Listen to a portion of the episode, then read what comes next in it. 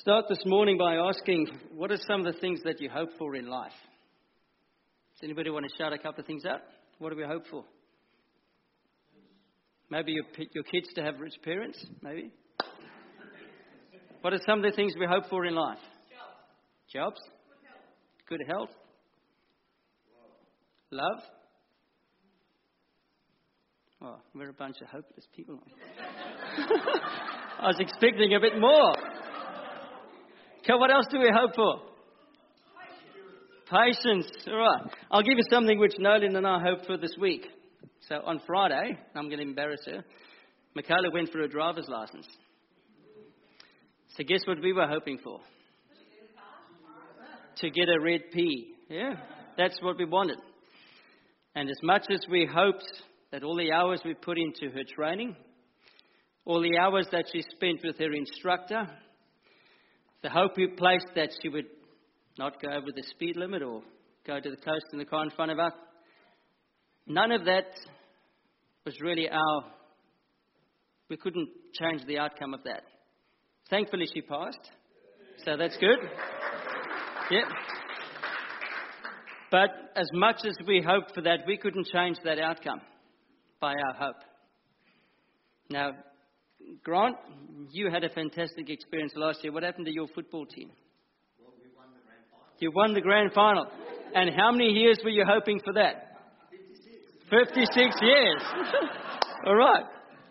So, put it this way if the Bulldogs could do it, the Doggies can do it. Any Saints fans? Maybe one day, Gerald, you can hope for that too, all right? But could you, could you change the outcome of that by hoping? No, you can't. None of us can. So, really, what I would like to say this morning is how different would it be if we could hope in things that actually knew were going to happen one day? Would it change your mind? Would it change your perception? And really, for us as Christians, our hope is to be like Christ. That is, that is where we will be. Okay? And if we hope to be like Christ one day, we can have the assurance of knowing that hope is not hoping in something which might happen, but it is hoping or knowing that it will happen because God has already said it's going to happen. Right? God has already said it's going to happen. And when we have that hope in something which is already predetermined, it changes the way that we can live our life. So let's focus on this passage in Scripture, Romans chapter 8. And if you turn with me to Romans chapter 8 in your Bible, or we can read it on the screen, I'll give you a chance to have a look. So Paul writes to the Romans and he says, Yeah, he says, and we know that in all things God works for the good of those who love him, who have been called according to his purpose. For those God foreknew, he also predestined to be conformed into the image of his Son, that he might be the firstborn among many brothers and sisters. And those he predestined, he also called. And those he called, he also justified. And those he justified, he also glorified. Let's bow our heads as we uh, bring this time to God. Let's pray. Father God, this morning we pray for, for you to reveal to us through the power of your Spirit what it is like to be Christ like. Father, we pray for you to, to open our hearts, our minds, and our ears that we can hear what it is like to be conformed into the image of Christ. Father, this morning we pray for your Spirit to work in our lives, to work in our hearts, to work in the lives of those around us. That as we hear your word and meditate on these things, that Lord, you would reveal to us the wonders and the truths that are in your word, and that we can apply these to our lives. And in Jesus' name we pray. Amen. Now, if we look at verse, verse 28,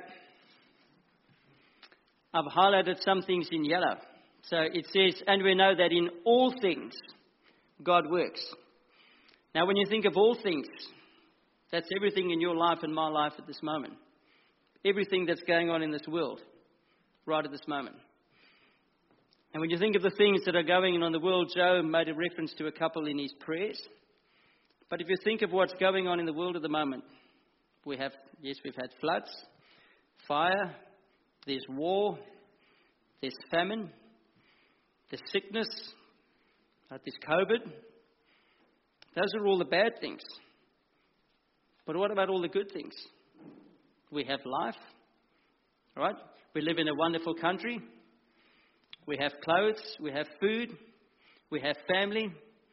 These are all things, everything that we have, both the good and the bad, is encompassed in those words, in all things. And when we spoke about hope before, that hope is the knowing, it's the assurance, right? That God has already done something and God is going to continue to do something in our lives. It's that confident assurance of hoping in an outcome that has already been determined long before you and I were born. So when we take that into our life, right, and we use that in this context of a year, I'm not going to say that we're going to misapply this, this context, but sometimes people say, don't worry, be happy because in the end it's all going to work out, it'll be good. How many times have you heard that said? Don't worry, you're going through a tough time now, but don't worry, it'll all work out for the good in the end. Right? That is not what Paul is saying here. Right? That is not what Paul is saying here. What Paul is saying, in everything that is happening, God is working to an end goal that He has already determined. And it doesn't matter what happens in life at the moment. It doesn't matter if there's war or famine, sickness, disease, happiness, joy, sadness. God can take those things and use them in a way that we will still get to that end goal. That end goal has already been determined for those who love Him. So, if you think of the people who this message was aimed at, Paul wrote this message to the believers in Rome. Maybe some of those were facing persecution. Some of them knew that they were probably going to face death because they chose to follow Christ. Maybe, like you and I, in their lives they experienced trials, troubles, things that just didn't go right. But what would have happened if they focused so much on those things that they forgot their end goal?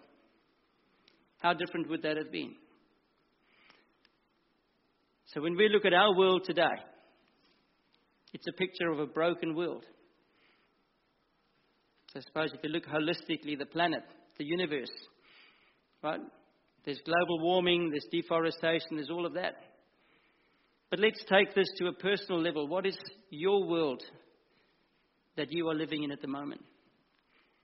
What is the world that we, let's say for me, for Mark, what is the world that is that I'm in at the moment? Could it be my family? Could it be my work? Could it be my own personal life, my own personal struggles? What is that world that is broken? And when you think of that broken world, don't let your brokenness detract from the end goal which has already been determined for you and for me. Now, I think quite often we can focus on the things around us and we can forget that God is for us. We've just sung it. God is for us. God will never fail. He will make a way. Right? And if we have that hope, and again, it's not a hope like somebody winning a grand final, it is a hope of knowing that God has already gone and God has already done that. that blessed assurance, it's there. So when we think in that aspect, yes, our world is broken, but one day it's going to be completely different. And that might not happen while we're still on this earth, but one day we will be like Christ. One day, right, we will worship God and we will worship Jesus in the way that God has already made it to be. That's one day. And while we are living now, let's not lose hope. Let's not lose sight of that fact that God has gone before and God has made a way. And what we are experiencing in life right now, God will turn that and change that. All things for the good of those who love Him.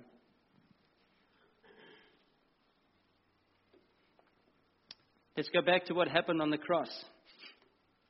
John 3:16 For God so loved the world so that whoever believes in him may not die but have eternal life.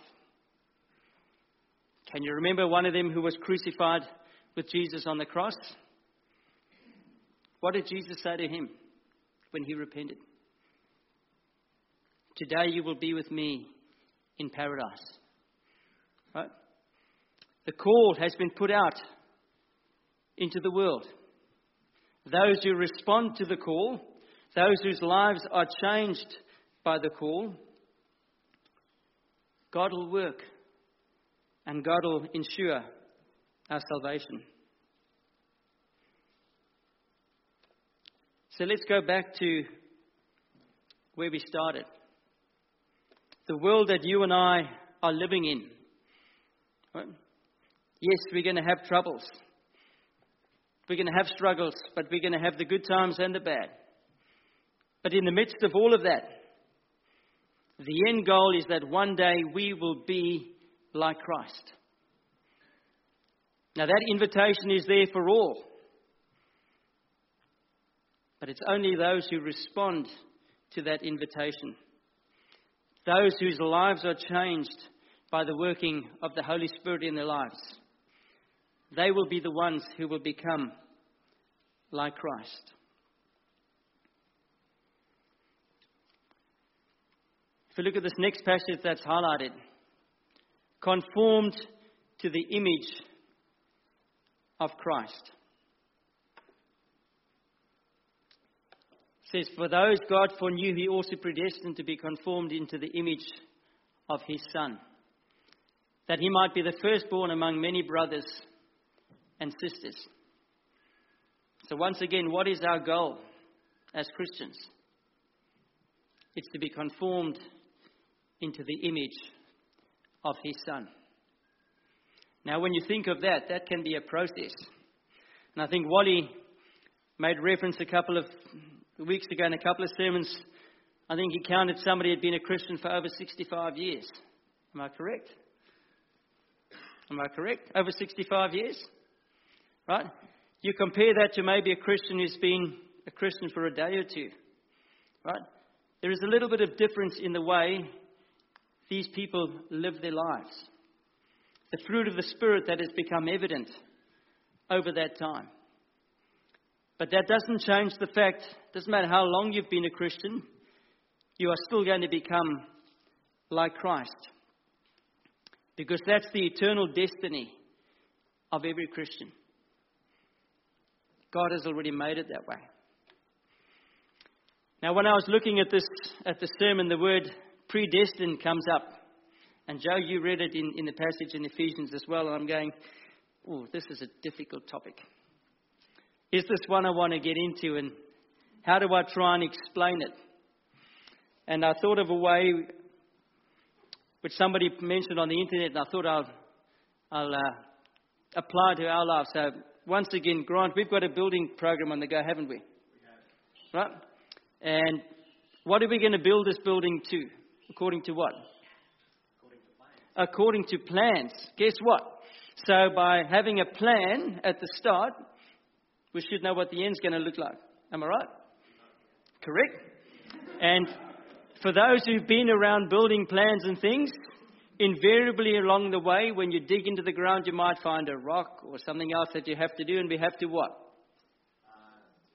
Uh, adjust, correct. So, but in the end, we still get to the the point. We still get to the building that has been built. So, thank you for that impromptu, Grant. But you understand the point that I'm making. We're going to have a building which has been built according to a very specific plan. So, in maybe very plain and simple language, think of predestination as this it's God's purpose and plan to rule his universe as he has already determined. Right? So think of it that way. There's a plan and an end. And God's already got that. So there's nothing that is happening on this world that is catching God by surprise. COVID hasn't caught God out. The war in the Ukraine hasn't caught God out. Okay, the struggles and the sufferings that we face in life, God doesn't go, oh, gee, I didn't see that. Right? But God is able to take all of those things and work them towards His end goal, right? Which is for you and I to become like Christ. Right? And we will worship God and we will worship Christ in the way that God had intended because it's already been set in place. And no matter how many times we try and go left and right and move and change and think that we have the best intentions, God can take our silly mistakes and move things and bring us back to that end point, that end goal which He has already determined.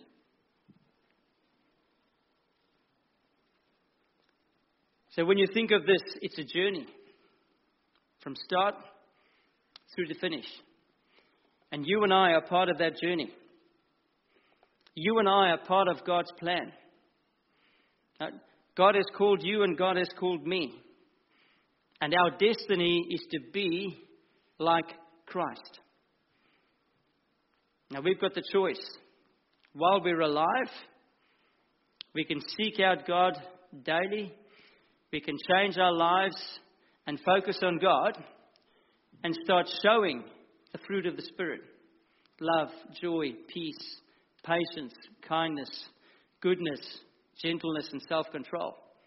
We can start having those things already right now and having an impact in the world around us and changing our lives. Right? So, why not live with that hope right now? Why not become like Christ on this earth. Let's live that, that life that God has called us to live right now in response to what He has done. And here's the fact by the time we die, we're not going to be like Christ. But one day we will. And that day is yet to be determined when Christ comes again. And everybody will, will be raised and we will worship God, we will worship Christ for who He is. And everybody around Him is going to be in the image of Christ. So you and I, who are Christians, will one day worship Christ the way that God intended it to be. And we will be like Him. We won't be the same as Jesus, but we will be like him. We will have his character. And we can do that because God has already ordained it. Now, when you look at this section over here, can you see the words that I've highlighted in yellow? He, he, he, he, he. This tells us once again about what God has done. It's not based on what you and I have done. This is all according to God's plan. God has already worked this out for you and for me. God has come and God has changed the way that things are.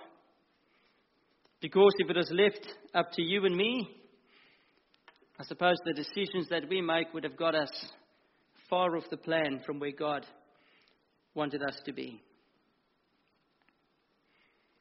When we are conformed into the image of Christ,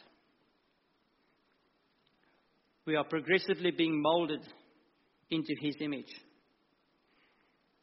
As the Spirit works inside our lives, there's a transformation that takes place. And this transformation that happens inside eventually displays itself in outward behaviors. So go back to thinking about this. Is this something which I have done? Or is this something which is God is doing in me? And what God is doing in you?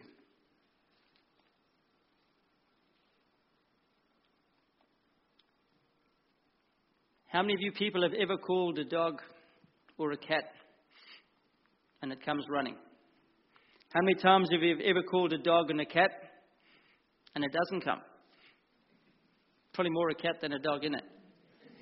Well, how many times have you called a family member, a kid, a parent, and maybe they're so busy on something else? Maybe it's one that we have a struggle with in our house is people having earphones in.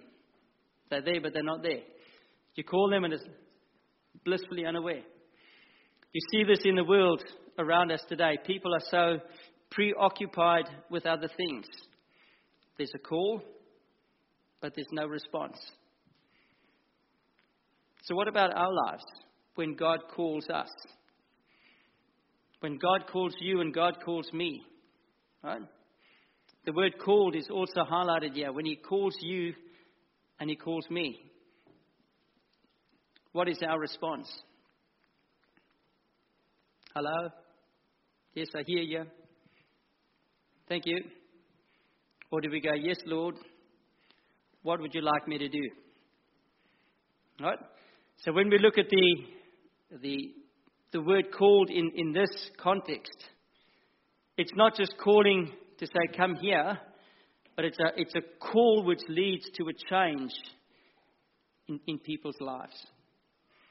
So when God calls us, right, there needs to be that change in our lives. And when we look at it in this context, when this change happens, right, we can see that God will justify us. And then it says, who God is justified, God will glorify. So let's focus on this word justify. I think everybody's favorite villain at the moment is probably Vladimir Putin, am I correct? Invading the, the land of Ukraine. Some, I think as America said, they want to charge him for war, war crimes. So can you imagine Vladimir Putin being in a court of law and all these charges are brought against him? And suddenly he's declared innocent. Does that make sense? Is it fair? It's not, is it? Because we want justice. We want him to pay for the crimes that he's committed. Likewise, in a court of law, when somebody is found guilty of their crimes, they are punished in accordance with the laws of that land. Now, what does this say when God calls us and He will also justify us? So think of your own life. If you stand before God, the penalty of sin is death. Right now, I don't know about you, but I'm certainly not sinless. Right, so as I stand here, I am a sinner. And if I stand before God, those sins, the penalty of that sin is death. But this is what God has done for you and me. God comes and says, even though you deserved to die, through the death of my Son Jesus Christ, you have been made clean. You are set free. So we can stand then in front of God blameless because of the blood of Christ. So we can then be justified. We can be set free from the penalty of that sin. So think of that process. God calls, we respond, our lives show the evidence of the working of God's Holy Spirit in our life, and we go through this process of justification. Then it comes up to the stage that says we will be glorified. Now, here's a word which normally we focus on God when we bring glory. We're going to be glorifying God. Isn't it a strange word to say that God's going to justify us and then He's going to glorify us? Doesn't it sound strange? But remember, what, what is our purpose? Our eternal destiny is to be like Christ, conformed into the likeness of Christ. So we will be glorified in that.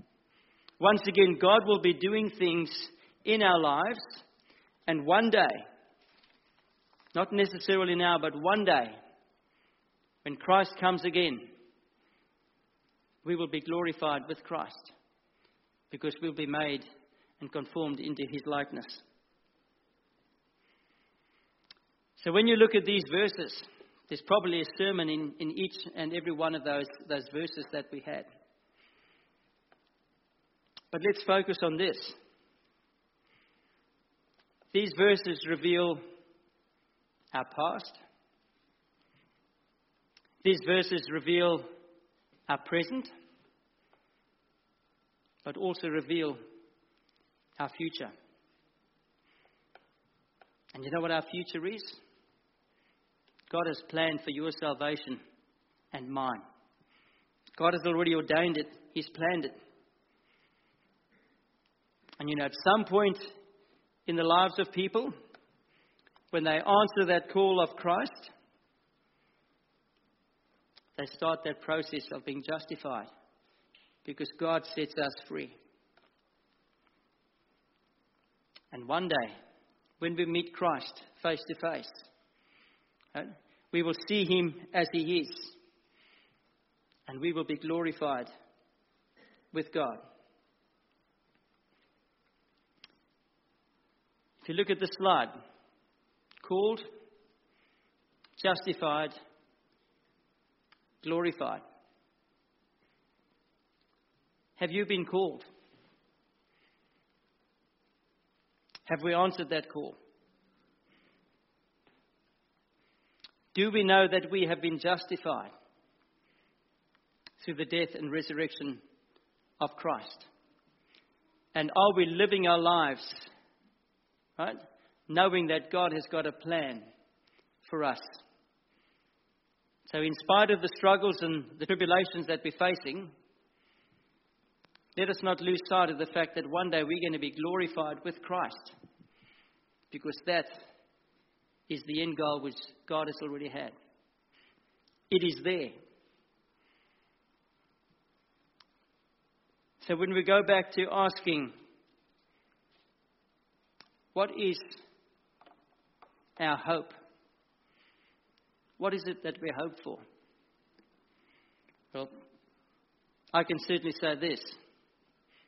My hope is that one day I'm going to be glorified with Christ because that's the way God has already ordained it. And if I give my life to Christ and I follow Him, one day I will be with Him in His glory. God has already made it that way. It's already there. We cannot change that.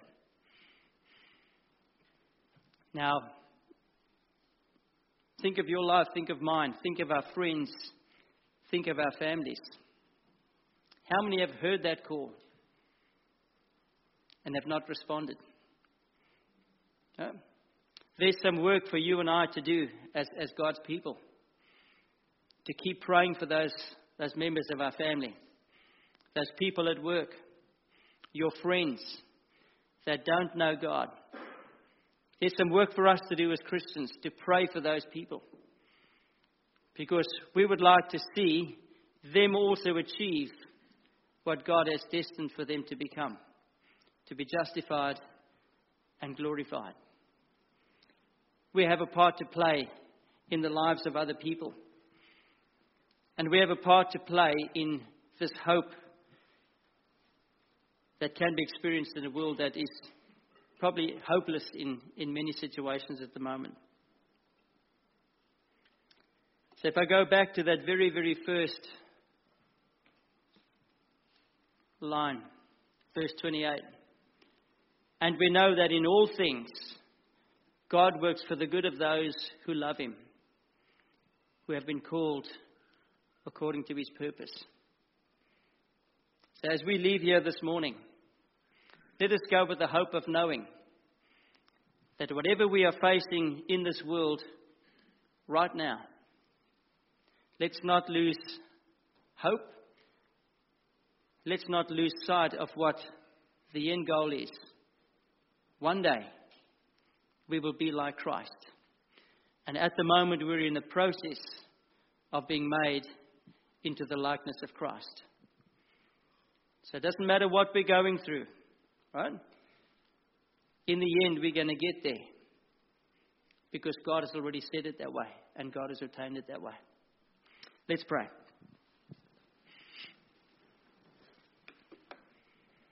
Father God, we want to thank you that our salvation does not depend upon us. We want to thank you, Lord God, that our salvation is not dependent on our works, but it is entirely, Lord God, on what you have done for us. That our salvation, Lord God, was made possible through the death and resurrection of your Son, Jesus Christ. We want to thank you, Lord God, that this is all according to your purpose and your plan, which you have set out so long ago, and that you are working all things on this world towards that plan. Thank you, Lord God, that your glory and your majesty are supreme, and that nothing in this world will ever overcome that which you have already put in place. And as we, as your people, journey on this process towards Christ likeness to be conformed into the image of Christ, we pray, Lord God, that your Holy Spirit would guide us and lead us and sustain us as we go through the trials and tribulations that we face. And help us also to remember, Lord, that one day, one day it will be complete. And on that day, we will rejoice with all our brothers and sisters in Christ who will be transformed into the image of Christ. And we will worship Christ in the way that you have planned. So sustain us along this journey. Keep our eyes fixed on you Keep our hearts and minds focused on the love that you have for us. And through the power of your Holy Spirit, may we be the image of Christ in the world that you expect today. And in Jesus' name we pray. Amen.